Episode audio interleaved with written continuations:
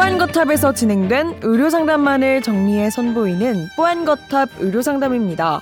이번 상담은 2020년 3월 20일 뽀얀거탑 232회에서 방송되었습니다. 과거 정기적으로 기생충 검사를 받고 기생충 약을 챙겨 먹었던 시절이 있었죠. 그런데 생활 환경이 변하고 위생 상태가 개선된 요즘에도 예방 목적의 기생충 약 복용이 필요할까요? 기생충 약 복용이 권장되는 식습관부터 약의 부작용과 기생충에 대한 흥미로운 사실까지 오늘 뽀얀거탑 의료상담에서는 기생충 약에 대해 이야기 나눕니다. 뽀얀거탑에 사연을 보내주세요. 건강상담해 드립니다. sbs 보이스뉴스 골뱅이 gmail.com 팟캐스트 설명글에서 메일 주소를 복사해 붙여 넣으시면 더욱 편하게 사연을 보내실 수 있습니다.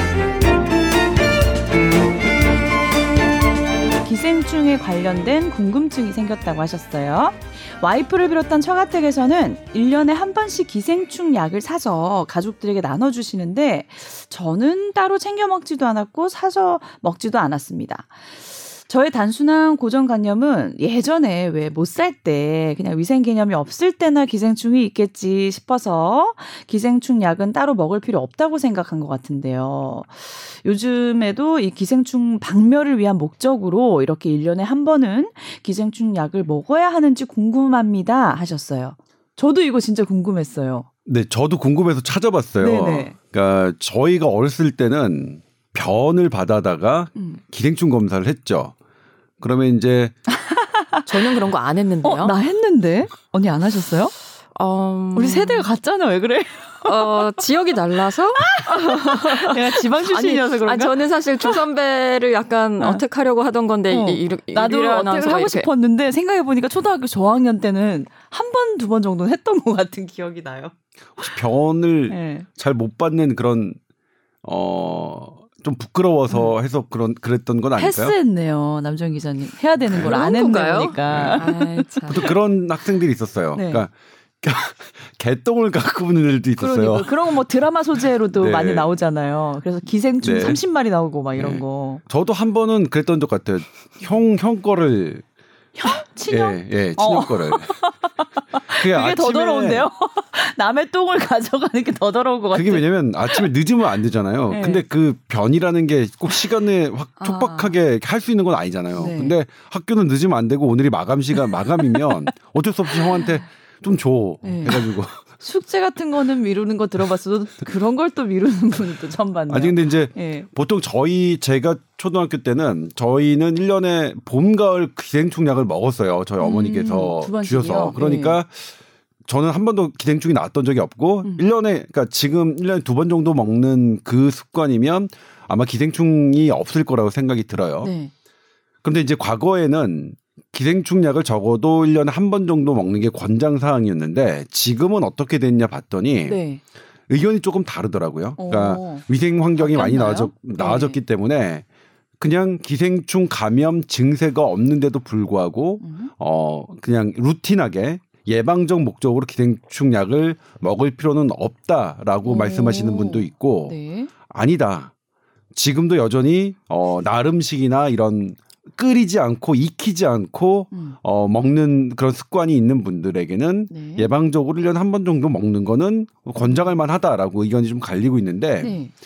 그래서 이게 지금 지침은 아직 없더라고요. 이 음. 기생충약을 1년 그러니까 루틴하게 먹을 거냐 말 거냐라는 네. 지침은 없는데 근데 제가 생각하기에는 어떤 게 더 타당하다고 느꼈냐면 네.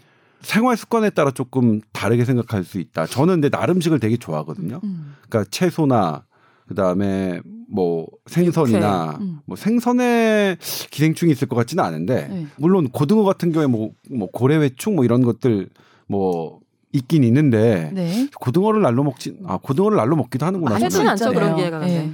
근데 저는 이거 되게 무식한 말씀입니다만 꼭꼭 씹어 먹으면 괜찮다라고 막 사석에서 얘기하거든요. 아 기생충이 씹힐 수도 있나요? 뭐 기생충이라고 안 씹히겠어요? 되게 이제 그냥 장난삼아 하는 말인데 네. 저 같은 생활 습관이면 식생활 습관이면 좀 먹을 필요는 좀 있을 것 같다는 음. 생각이 들고요. 네. 그런 전문가 분들의 의견을 네. 읽으면서 그런데 그런 생활 습관이 아니면 굳이 어 먹을 필요는 없을 것 음. 같다. 그리고 1년에 한 번씩 혹은 2년에 한 번씩 어, 검사를 받잖아요. 그러면 네. 내 몸에 기생충이 감염됐을 때 네. 혈액에서 특별한 그 어떤 성분이 증가하거든요. 네. 그래서 그럼 선생님들이 조금 알 것 같고 그다음에 또 재밌는 게 뭐냐면 기생충이 있던 시절과 이, 없던 시절 기생충 약으로 기생충과 함께 살지 않는 시절에 증가한 질환이 뭐냐면 네. 천식과 아토피예요. 음. 그러니까 이 기생충이 내 몸과 어떻게 반응을 하면서 우리 몸의 어떤 일정량의 면역력의 균형을 유지해주는 역할을 하- 했던 게 분명한 것 같습니다. 그러니까 그래서 기생충이 줄어들면서 선식과 아토피가 늘어났다고요? 네, 늘어난 예. 거죠.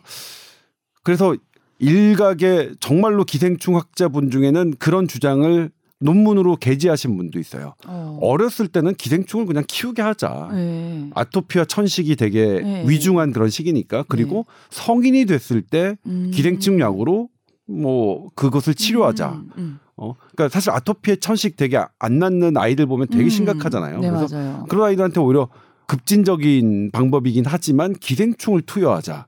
네. 그런데 아무튼 그렇습니다. 그래서 생활 습관에 따라서 판단하시면 될 것 같은데 음.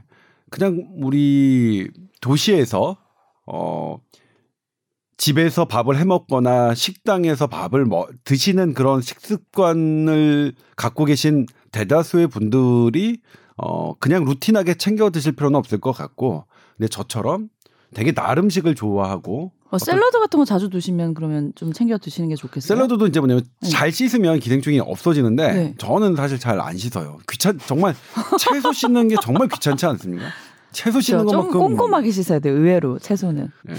그래서 깨끗하게 씻으면 문제는 없겠지만 뭐 한 번 정도는 챙겨 먹어도 무방하겠다. 네. 근데 기생충 약을 먹어서 생기는 부작용이나 이런 거는 딱히 없는 거죠. 아니 야, 모든 약은 부작용이 있습니다. 어, 네. 기생충 약도 간독성이 있어요. 간에서 음, 대사되기 때문에 네. 그래서 보고가 많지는 않지만 네. 그래도 지금도 우리나라에서도 한 해에 10건 이상이 보고되는 거 있습니다. 그러니까 모든 약은 음. 위험이 있죠. 위험이 없는 어, 이득은 없, 없는 거죠. 네.